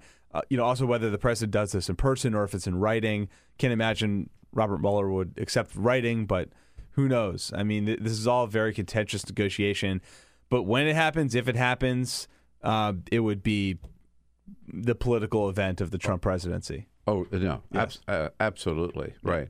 Which Uh, is saying something, by the way. Like there, there have been a lot of political events of the Trump presidency that have been just unprecedented. Okay, but so add up. Mueller is talking to Steve Bannon. Mueller is talking to Jeff Sessions. Mueller talked to James Comey. Mueller wants to talk to Donald Trump. What does that tell you about the Mueller investigation? Because you and I, in the briefing room, day in, day out, we hear Sarah Huckabee Sanders say, it's winding down. It's almost over. It should never have started in the first place. It's all a, a hoax, uh, and it's it'll soon be over. Well, it tells us a couple of things. First, it tells us that it's not soon going to be over. I think this is going to la- This is clearly still going on. They're still interviewing witnesses. They still seem to be gathering evidence or, or asking people about evidence. So the Ty Cobb line that this is winding up in a few weeks doesn't seem to jibe with the events that we're seeing on the ground. But second, that you know he's Robert Mueller, you know, is pursuing multiple angles here. Uh, The, the White House likes to insist there's no collusion, so this investigation is a hoax. Well, the, he's also looking into obstruction of justice, whether the president's handling of the firing Which of is much Michael more Flynn- serious. Potentially, yeah. I mean, Yeah. uh, it, it's it, again, it's. I think it's still unclear. We don't know exactly what they're doing, but he's clearly looking into the firing of Michael Flynn, of James Comey at the FBI, uh, of other things the president might have done to obstruct, and also, you know, the, the, this is what the president's friends are worried about. He gets into an interview room with Robert Mueller, and it's a potential perjury trap. I mean, he, he, could be caught lying about some of these things that he's done, and that that is what eventually did in Bill Clinton. So Sure. Some very Yeah. treacherous legal waters here for the president. Uh, one thing I forgot to mention, and I read this this morning, maybe it was on Politico, I forget exactly where, that uh, reportedly Rick Gates, who, Paul Manafort's deputy, who um, faces uh, eight counts under indictment by um, uh, by Robert Mueller, uh, and I think pleaded not guilty originally, but reportedly he has now agreed to cooperate with the special counsel. So if George Papadopoulos is cooperating, you know, who knows who else, right? And if Rick Gates is, that again potentially, th- that's more on the money laundering side, maybe. Right, right. so not again, the, obstruction the, the wheel is still side, but- turning here, and that's that's sort of what that points to, right? That there's still a lot of balls up in the air. The these negotiations are still going on, and and it's going to take some time to wind this down. Right. Um, the president takes off for Davos today. Um, We were asking this: Is he the first president actually to attend the Davos summit? I believe so. Bill Clinton went in 2000. That was the Oh, okay. first and only other president who did it. So Wow. uh, it's, right. it's pretty rare. It's Let's pretty rare. it They're probably going with a different message. I would imagine, yes. I would imagine slightly. right. And uh, Trump is not alone in Davos, right? I mean, um, among Americans. Yeah, he's rolling deep with his cabinet and, and advisors. Uh, Secretary of State Tillerson's going. Uh, Wilbur Ross, who we were just talking about, Secretary Mnuchin, Gary Cohn, John Kelly. Uh, some of his top trade negotiators are going. So we're seeing a huge delegation from the U.S. show up at this thing, And which so what's the goal? I mean, wh- why? Well, it, you know, the president wants to put his economic message out there. You know, we were told yesterday in the briefing room that he wants to declare America's open for business, and that you know tax reform and all these policies that he's put in place have really helped the American economy, and that you know this America First thing is you know not to scare anyone off. It doesn't mean that we're alone, but you know we want a fair deal on trade and all this economic message that he's had and that he was elected on. Uh, but uh, part of it, you know, you got to look at it and you know why is the president himself himself showing up? I'm sure he's eager to thumb his nose at some of these elites and some of these world leaders who predicted doom and gloom if he was elected. And he, you know, in his view, the economy's doing well, the stock market's doing great. I deserve some credit, and you people predicted that we were going to be in the midst of a trade war and that the stock market was going to be tumbling, and none of that happened. So I think he's looking to kind of, you know, stick it to them in a way. Yeah. You know, it, it's, it's interesting because these are among the Americans who were there, certainly those who benefited mostly from the tax cut bill. Uh, these, uh, in in terms of their personal finances and also in terms of their corporations and the taxes they pay, and this permanent tax cut for the big corporations. So yes, they benefit a lot, but still, they're not necessarily big fans of Donald Trump, right? So, no, I mean these are people who favor free trade. They they are generally supporters of the you know liberal international order. They want you know dis- disputes to be resolved peacefully. Uh, they're not going to be calling Kim Jong Un "Little Rocket Man," you know, Yeah. like stuff like that. I mean, it's it's a different crowd.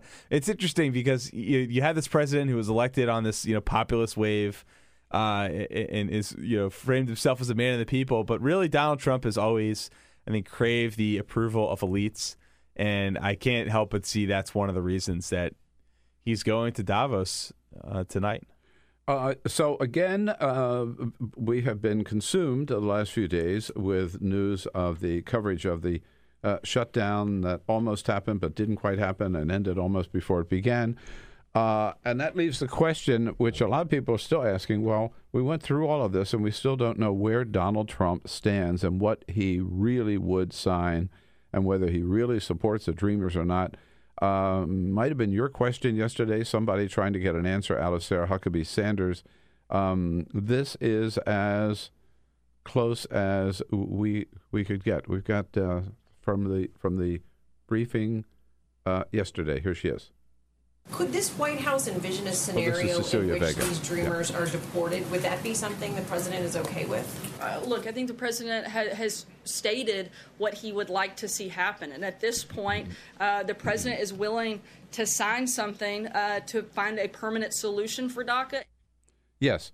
Uh, at the same time, uh, last night at 11:08 p.m., uh, President Trump tweeted, in the interest of bipartisanship and compromise, quote, "Crying Chuck Schumer fully understands, especially after his humiliating defeat." Uh, I lost it here on the phone, but he said that there will be no wall. If there's no wall, there's no DACA. Right. So it sounds like he's dug in his heels on on on, on Dreamers. The Yeah, whole, I mean, the whole wall or no Dreamers.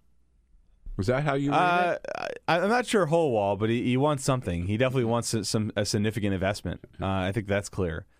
Look, I, I think the president's feeling emboldened after the shutdown because you know Chuck Schumer basically folded up his tent and took and went home. He And won, Schumer lost. Yeah, and so that's what he feels. So now that he, you know, he won round one, he, he feels like he is asking for more now. So, uh, and, and at the same time, it seems like the Democrats are digging in their heels, and they, they say they don't want to fund the wall. You know, Schumer took that off the table yesterday, or so he says. So that's we, we have two sides that are dug in on their in their positions. We're not seeing a whole lot of movement toward the middle. We also saw Sarah yesterday denounce this uh, Durbin Graham bipartisan Oh, yeah. compromise. Said it was said it was non-starter DOA. Exactly. So where's the, where's the agreement? Uh, I'm not seeing it right now, so it's very possible in 16 days, 15 days, whatever it is, till the next deadline, we can find ourselves in a similar situation. All right. So what did Trump do all weekend?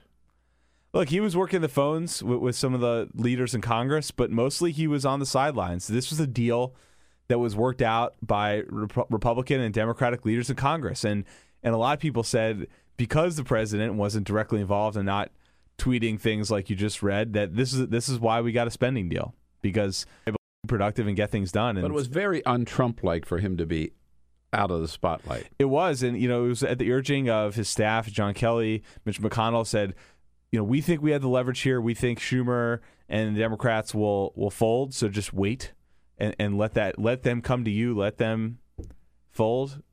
And, and they turned out to be right. And the, yeah, the president it goes against his instincts. He wants to be the deal maker. He wants to be the negotiator. He wants he wants to be out there pounding his chest. But uh, he he, he went with the non traditional approach for him, and it ended up working out for him. It, it did end up working out. I mean, uh, it was almost the less you saw of him, the more effective he was.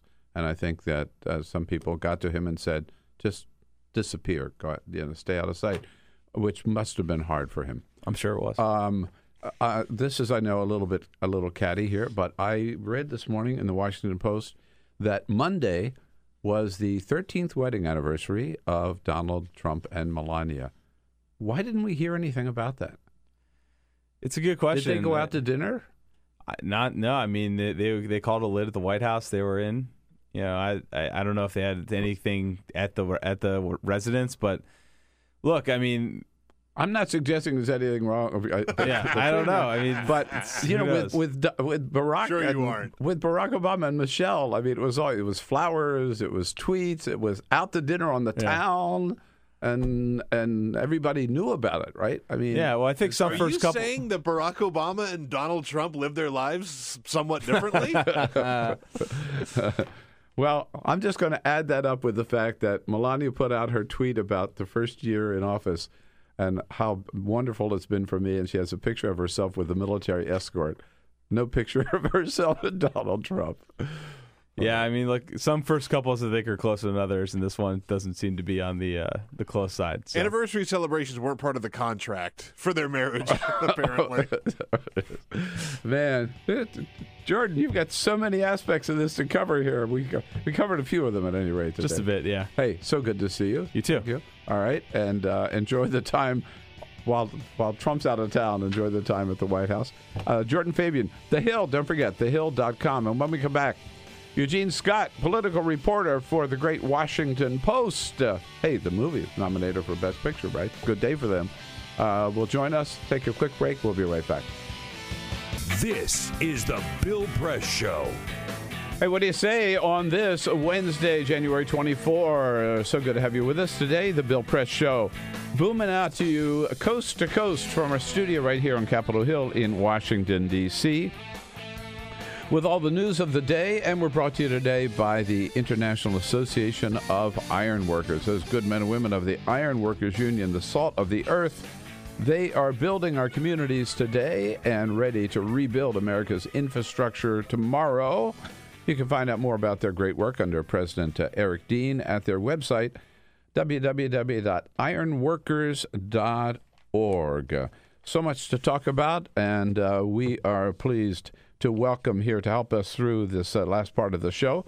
Eugene Scott's political reporter for the Great Washington Post. Eugene, it's good to see you. Thanks for coming in. Thanks for having me. Uh, we want to know from everybody today with the Os- first of all with the Oscar nominations coming out uh, yesterday, uh, nine Best Pictures: Darkest Hour, Dunkirk, Get Out, Lady Bird, Phantom Thread, The Post, The Shape of Water, and Three Billboards.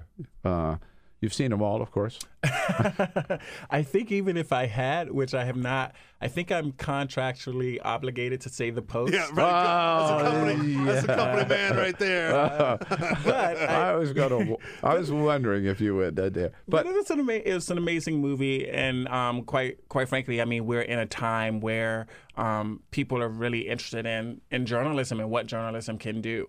It's an amazingly relevant movie. It's, it's, it's so relevant today, right? I mean, Absolutely. you can't help but sit there thinking this wasn't Richard Nixon versus Right. the Post. This is Donald Trump versus the Post, or Donald Trump versus the New York Times, or Donald Trump versus uh, CNN. And uh, uh, it took a lot of guts on the part of Ben Bradlee and Mm-hmm. Oh, yeah. Ben uh, Bagdikian Oh, yeah. and, uh, and Daniel Ellsberg and Katharine Graham. No, I mean I'm I'm very emotionally invested in the movie. I, I was born and raised in D.C. and like got a scholarship from the Washington Post in high school, and so Whoa. like would Yeah. walk around the newsroom and see Don Graham, and so um, yeah, I'm I'm very very aware of what good journalism can do. Did you know Bradlee? I did not know him. I I knew I knew Don. Yeah. and uh, it's it's been a great a great mentor, and um, but I mean I. Was this, as I Yeah, the Katharine son. Graham's son, and he, Yes. he- there was a cameo in the movie. But I had a I have these great like moments where I'm uh, still a fanboy of these peers of mine. I was in uh, MSNBC last week and ran into Eugene Robinson. Who's been in the post longer than I've been alive, um, and uh, I get a lot of his, you know, hate mail by accident and his good mail, and it's it's a pleasure to be mistaken for the wrong Eugene. Oh no, he is. Yeah. Uh, no, he's a he, he's, He's a amazing. hero. Yeah, He's amazing. I'm a big, huge fan. But in his. addition to the post, I do obviously, maybe not obviously, I think Get Oh. Out is incredibly culturally relevant right now as well. As we, you know, I write about identity politics and we talk a lot about what race and gender um, have become in this current cultural climate um, in terms of uh, harassment and racism and discrimination and just trying to figure out what it means uh, to be in America as uh, a, a person who is different or who um, is in a majority culture and just trying to just uh, bump heads with that. And I think Get Out talked about that a bit. It hasn't gotten the attention that it probably should have, especially at the Golden Globes, but I, just, I have to say really quickly because we have a poll up on our Uh, Twitter okay, feed at yeah. BP Show at BP Show uh, Mm-hmm. what your favorite movie was of the year. And right now, uh, overwhelmingly, Get Out is winning the poll. yeah. I was just going to say on the show this morning, Get Yeah. Out's been getting a, Oh, yeah. lot of a lot of shout outs. Yeah. So, uh, but I had to say the post. I'm, I'm yeah. sure. So. well, so uh, uh, uh, in in terms of race and racism, I mean, Donald Trump hasn't helped things Yeah. at all, right? I mean, he's Yeah.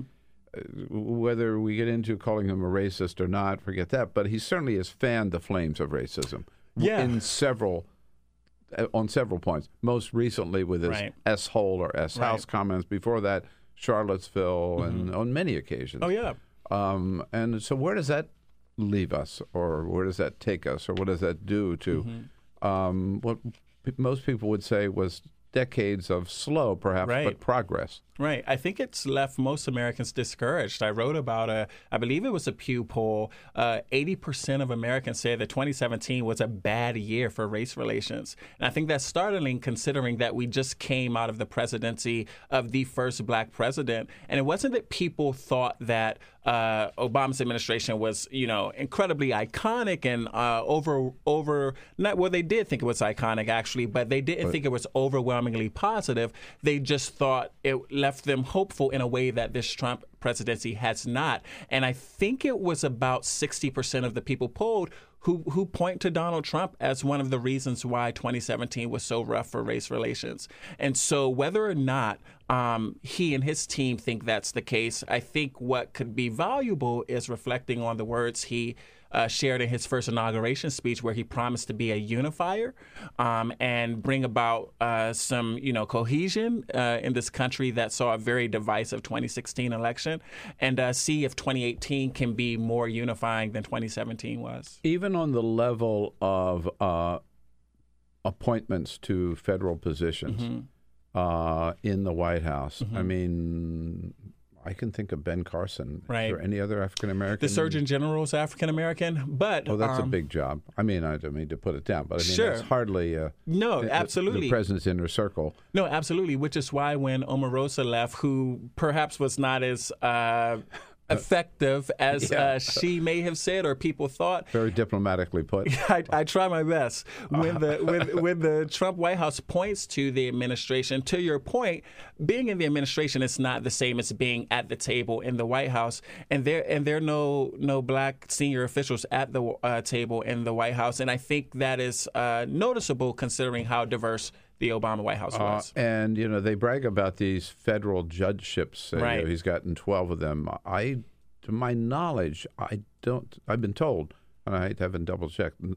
There are no African Americans. when I them. when I saw it, I had not, and I can obviously revisit as well. But you know, I think you know Trump makes decisions based on so what diversity rallies. is not a word at the White House. I don't think it's a word with the base that they prioritize, and I think Trump plays to the base. Um, I think when people got on the Trump train, it wasn't because he had a high view of diversity. In fact, they got on the Trump train because some of them, not everyone, but because he called Mexican immigrants rapists and murderers the day he announced. And so one could argue that their vision of um, the role diversity should play in America um, was very different from Obama's, and that's why um, they picked him. And I think he's honoring that. Well, there's no doubt that a lot of the the, the roots of of the uh, anti-Obama movement, right, uh, and leading into Donald Trump's base, there, there, there was a lot of racism in, in, in, in the roots there against Obama just because, and, and this is Donald Trump who led the birther movement for Right. five years. Right, and I so th- he, he he comes out of that. I think what's really interesting is when to it. When when we say things like that, there are uh, Trump surrogates who get offended and say that's not true. But if you actually talk to Trump voters, I mean, there's polling that say where Trump voters who are less politically correct, like the man they elected, will admit that they did not want to move into an America um, that they saw as more uh, diverse. They felt. Um, They're white, threatened. They're very threatened by it. threatened. We, I mean, we, white, there, there's a significant percentage of uh, white people who voted for Trump who feel like white people are discriminated against as much as black and brown people. Um, and so, yeah, they, they didn't hide their uh, anxiety. Uh, and there's no doubt that that is part of the thing that's fueling the opposition to the Dreamers. Um, Yeah. You know, I was on uh, the uh, revised uh, or whatever, whatever um, reformed McLaughlin group, uh, the return of the McLaughlin group a Mm-hmm. Couple of weeks ago. Uh, and Pat Buchanan was making the point, you know, Mhm. this this Dreamers and this immigration thing. It's all about Mhm. America being taken over, Right. uh, and white people losing out to black and brown people. Yeah. Uh, now, so who who uh, who's the winner coming out of our uh, sh- shutdown showdown, uh, if you will? I mean, the Dreamers are the big losers, Right, absolutely. But um, Trump stuck to his no wall agreement, and I mean, even though Schumer has gone back and said he just no, he no longer agrees to the original deal he put on the table, when he suggested supporting a wall. Uh, the base, the Democratic base, was pissed because uh, they saw their leaders uh, going back on one of the issues that they said that they said mattered most to them, and so I think Trump really won, and Trump's base really won.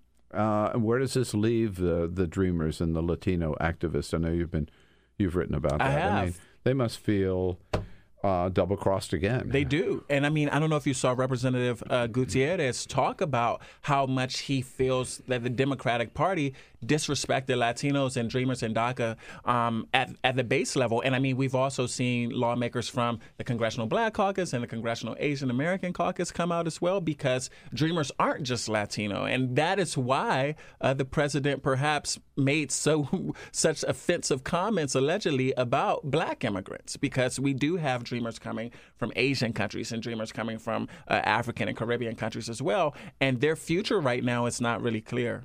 Right. I mean, so they've been giving uh, a short extension until February 8. Right. Uh, and then less than a month later comes March 5, which Yeah. is the drop dead uh, deadline. Yeah. Uh, do you have any confidence that, that, that, that this will be resolved by March 5? I don't. How how long did it take them to find a solution to Obamacare and have they found a solution to Obamacare? How long did it take them to find a solution to the tax bill? Um, despite saying on day one these were things they would tackle.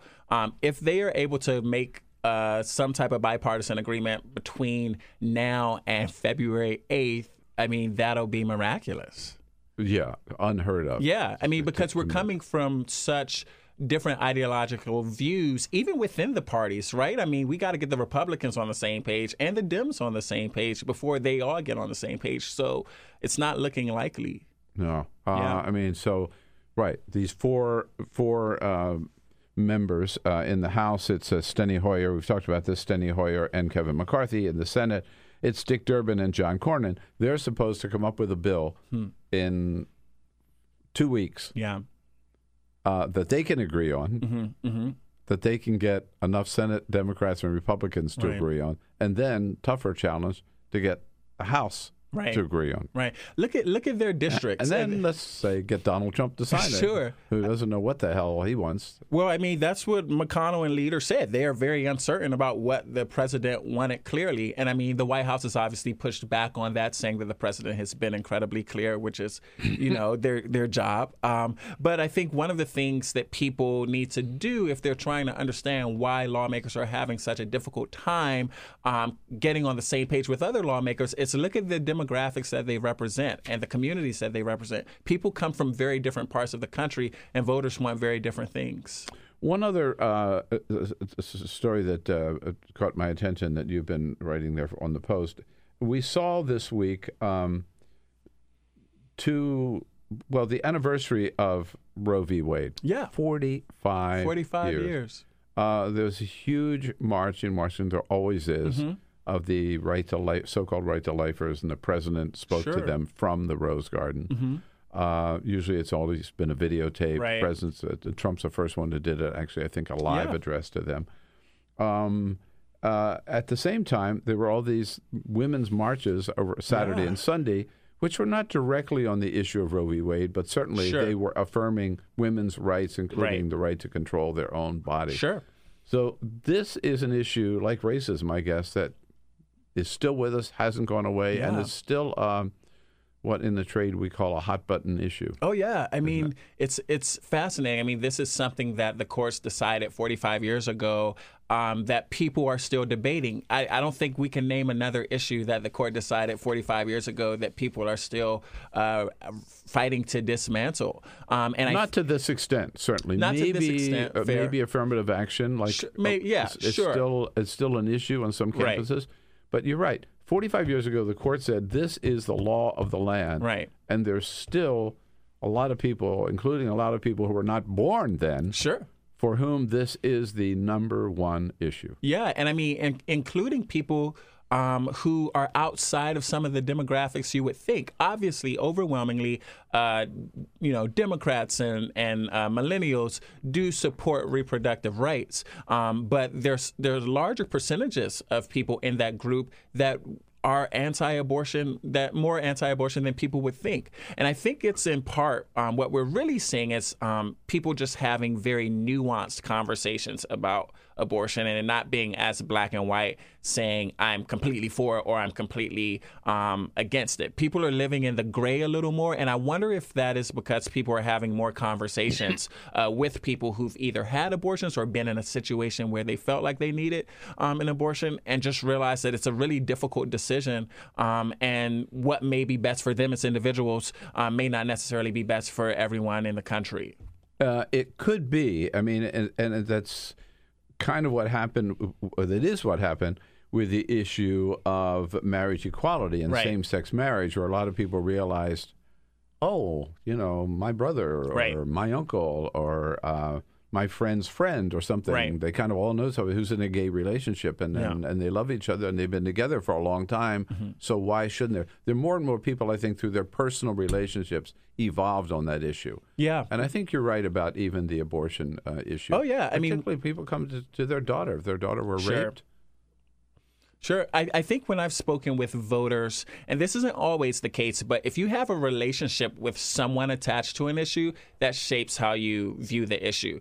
People who actually know undocumented immigrants, people who actually know gay people, people who actually know women who felt like an abortion was an option, seem seem to talk about it at the very least with a level of compassion that people who just view it as like a political idea don't. They may not always change their mind on the issue, but they they recognize that there's some nuance and that policy affects people. And so it's not just this like idea that you could debate on Twitter when you know that it affects people. Okay. Now, among those for whom um, abortion is the uh, and has been forever the number one issue uh, are today's evangelicals. Right.